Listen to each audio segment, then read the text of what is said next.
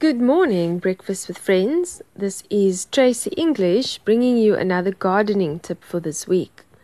Today, I'd like to chat about dealing with cats and dogs in the garden, whether they are your own pets or someone else's pet that happens to be visiting your garden. Let's begin with dogs. So, a favorite activity for dogs is digging big holes in your garden. Apparently, digging is an adventure of discovery for dogs who are uncovering new smells at each different layer that they dig up. Digging caters to a dog's sense of smell, and the ground, of course, has its own story to tell. Digging is normal behavior for dogs, so there's not that much you can do about it, but regular exercise, for example, taking the dog for a walk, and activities outside the yard does help to relieve boredom and satisfy their need for exploring.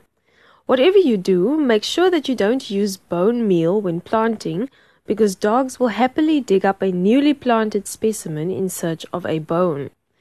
When it comes to protecting your plants from getting walked over or dug out, you may find that you need to use fencing around sensitive plants or special areas. A short picket fence or chicken wire around a vegetable garden works well, for example. You could also create a barrier around sensitive areas using prickly or thorny plants. If you have barrier plants around the edges of certain beds, it will encourage the dog to walk around rather than venture into the beds. You can also use certain dog repelling plants like chilies or marigolds to keep them out of certain areas. Also, be sure to have clearly defined pathways in your garden since dogs will tend to use the paths rather than walk through the beds. You can also train dogs from a young age to know which areas of the garden are off limits to them. When it comes to dogs marking their territory or urinating on plants, if you see them doing it, it is best to hose down your plants straight away.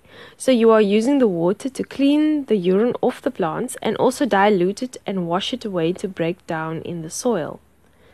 Moving on to cats, especially visiting cats who are using your garden as a litter box. A key point to remember here is that cats are drawn to areas of bare or exposed soil. It would be a good idea then to mulch open sandy areas with stones or pebbles, or cover bare areas with something like lawn or grass clippings. Using thorny or prickly plants as a physical barrier works well for cats as well as for dogs, and you can use these to block them from getting into certain sections of your garden. Cats also dislike the sensation of walking on chicken wire, so you can place wire on the ground in areas where you have planted seeds to prevent them from scratching in the soil. Cats also dislike the smell of certain herbs and fragrant plants like lavender, pennyroyal, lemon thyme, strong citrus scents like citronella or citrus fruit peels, and also rosemary. You can actually make a homemade remedy by soaking rosemary in hot water and using the mixture to spray in the areas you are trying to deter the cats from. Cayenne pepper and chili powder are also useful as cat repellents. On the other hand, if you own a cat, you can create a happy spot in your garden for your pet by planting catmint or catnip.